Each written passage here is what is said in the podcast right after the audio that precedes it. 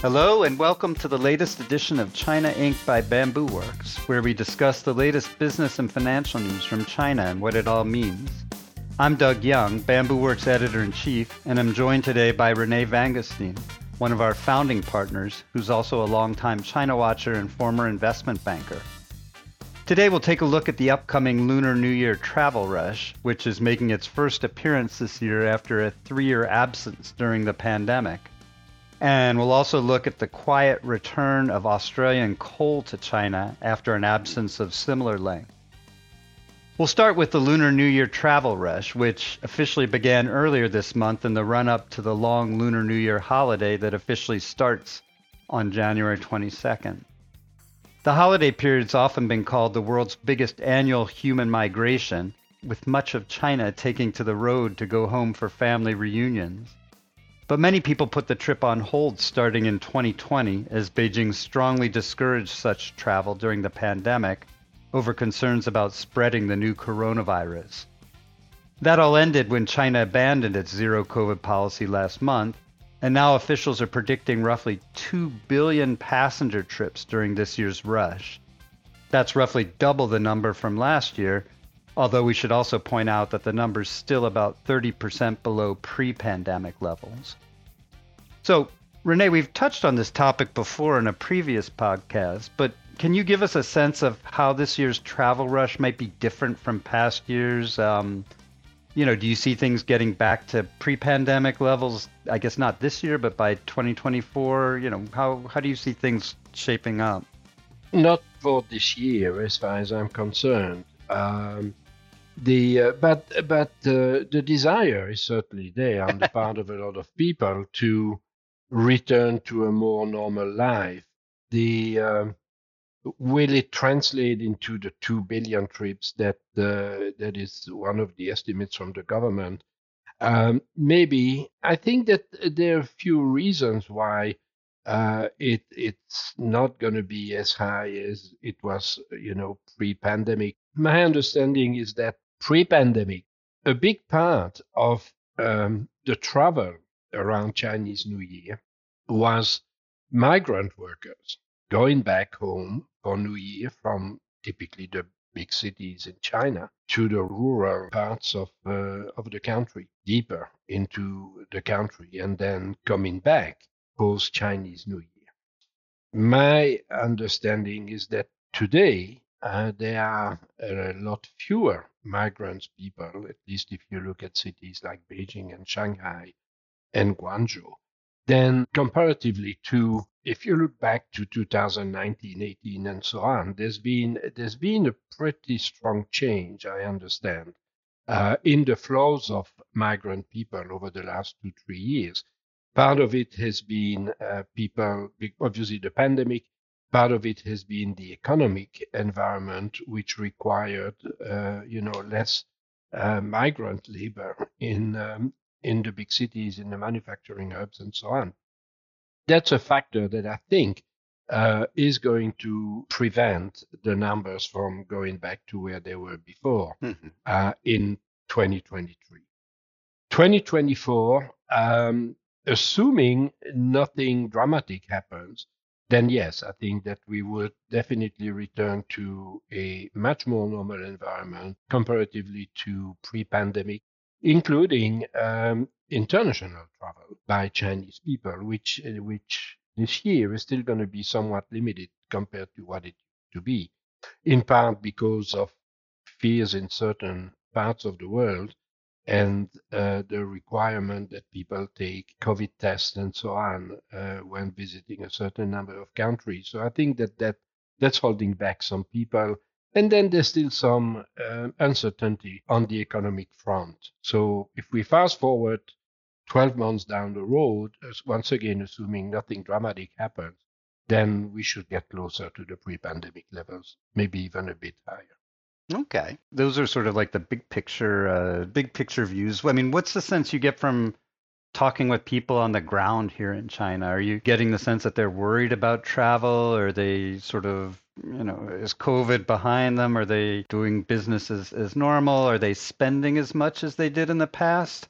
And um, you know, are they more willing? Do you, do you see them, you know, sort of returning to more normal domestic and international travel levels, you know, in the next few months? I think it's it's a very uh, it's a bit patchy as far as I'm concerned. I hear all kinds of comments. I hear people who eager to get going again and think that it's just going to be fine. I've heard many people telling me that their friends, and it's always their friends, obviously, not themselves, hmm. uh, you know, wanted badly to have COVID by the end of December or the very beginning of January so that they could be fine uh, when it comes to Chinese New Year and they'd be able to travel and not have to worry and, and all of that. So that's that's one aspect of it. The other aspect, though, is people, as we all know, in China uh, typically go back home, which means go back to the parents, the grandparents, and so on for Chinese New Year. I think that, uh, not I think, I mean, what I hear is that some people, uh, younger people, are actually concerned about going back to their families and being in big uh, reunions and so on for fear that COVID might actually affect uh, the parents, older people in general, parents, grandparents, and so on, who, as we all know, are not necessarily as well protected against the virus and typically you know uh, less protected than younger people. The third element is is the economic element. And uh, and some people are definitely concerned about what might happen whether this is just going to be one wave and then everybody will be fine say by the end of january uh, or whether there's going to be another wave after that and possibly a third wave and potentially new variants that that may be more tricky, uh, and what it may do to the economy, to their jobs, and so on. So I think that there's still, on the part of some people at least, a lot of caution in terms of you know spending a lot of money hmm. um, right now. And you know, I have said that in, in previous podcasts, but we also have to remember that a lot of people who work in various companies outside of the big cities, in the smaller cities, and so on, uh, are not as well protected when uh, they don't go to work. You know, if you work for Alibaba or China Merchants Bank or whoever, and and you get COVID and you're sick, and you know you stay home five days or whatever, you're going to keep getting paid. In a lot of smaller companies, in China, uh, you're not at work, you don't get paid. It doesn't matter why you're not at work, you're just not getting paid. Right. So I think you've got all these things um, up in the balance today. But uh, but clearly, a lot of people want to move around. Uh, my understanding is that you know, I work with a, uh, Chinese hospitality group, and uh, what I hear is that the reservations are definitely on an uptrend from the last week of uh, of December into January into uh, Lunar New Year. So there is definitely an uptick in in the mobility of people. Right. I mean, there's definitely an uptick. I guess the question is how much. Okay. Well, let's uh, move on. Uh, next, we'll do a little bit of travel ourselves, uh, this time going to the land down under by looking at the latest wrinkle in China Australia relations. Those two countries were once in a sort of trade love affair since Australia was one of the biggest suppliers of natural resources that helped uh, fuel China's explosive growth from the last two decades. But then things hit the skids in around 2020 as Australia joined the US in calling for an investigation into the origins of the coronavirus, which obviously was not something Beijing was very keen about. So there were a couple years of frosty relations that followed, and during that time, China informally banned the import of Australian coal, among a few other things. But now suddenly relations seem to be thawing with recent reports that China's quietly allowed some companies to resume importing Australian coal. So the the two countries' foreign ministers met in December, and, and many people who saw that said that might be an effort to move relations onto a more positive track. Any ideas of, of what's driving this sudden or subtle change in, in China Australia relations? Well, Obviously, on one hand, Australia has a new government. And on the other hand, uh, President Xi uh, has gotten his uh, third term. And we have seen him actually go through a flurry of foreign policy efforts ever since, uh, I would say, the end of uh, November last year, uh, middle of November last year. So, uh, given that there's a new government in Australia, this should not be a surprise at all on two counts. One, the new government wanting to mend the fences and, and, and try and restart or improve the economic relationship with China. And it's easy when you have a new government, they can come in and blame the previous government and so on. Hmm. On the other side, uh, you know, President Xi Jinping feeling secure now may actually look at things a bit differently from, let's say, a year ago or whatever. So I would say not a surprise. I'm kind of, I would think, normal diplomatic development. As always, we'll have to see hmm. uh, where that leads. There was a thawing of relationship to some extent also with Europe or at least an effort to um, restart contacts.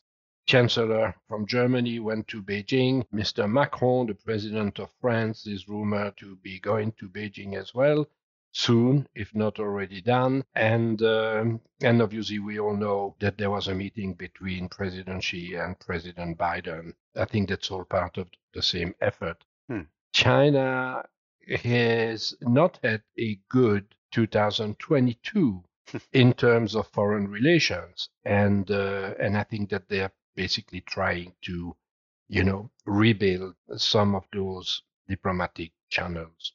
Okay, that was going to be uh, my next question. Was you know, we are seeing some early signs that they may want to improve their relations with the U.S. Uh, you mentioned Biden and, and Xi meeting, but uh, just more recently, uh, they uh, promoted the former China ambassador to the U.S., uh, Qin Gang, to become China's new foreign minister. And some are saying, you know, Qin Gang was just at the U.S. Uh, he seemed to have a want to try and improve China-U.S. relations and everything. And his elevation to being, you know, foreign minister could be a signal that China wants things to improve with the U.S. as well. I mean, uh, do you see things that way? And you know, do you think we could see some significant improvement in China-U.S. relations anytime soon?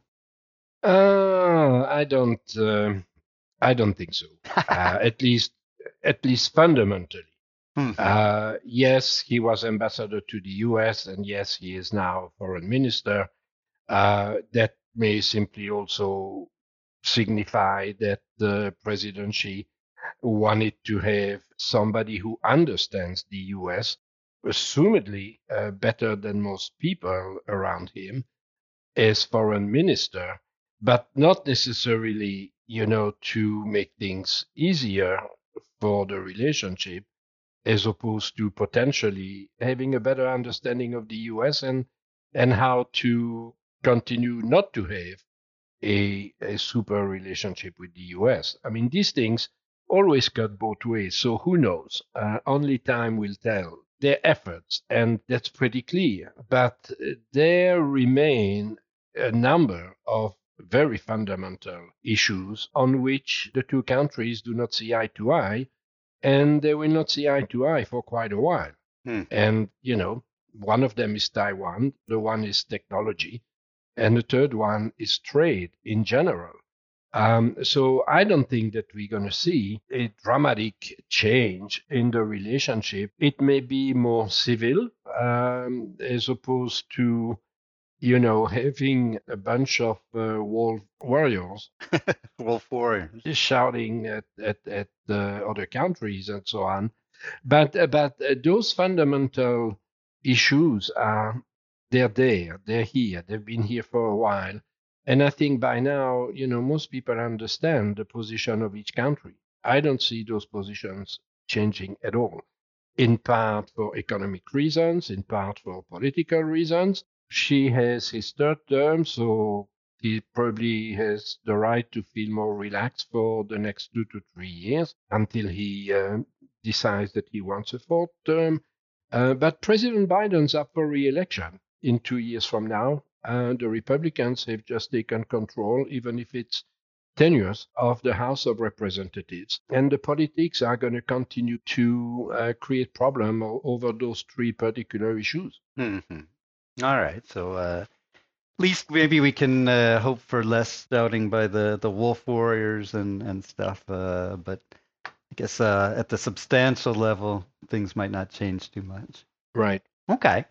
Thanks everybody for uh, listening this week. Uh, join us again for in a couple weeks for another edition of China Inc. when we'll look at the latest trending business topics in our first podcast in the new year of the rabbit.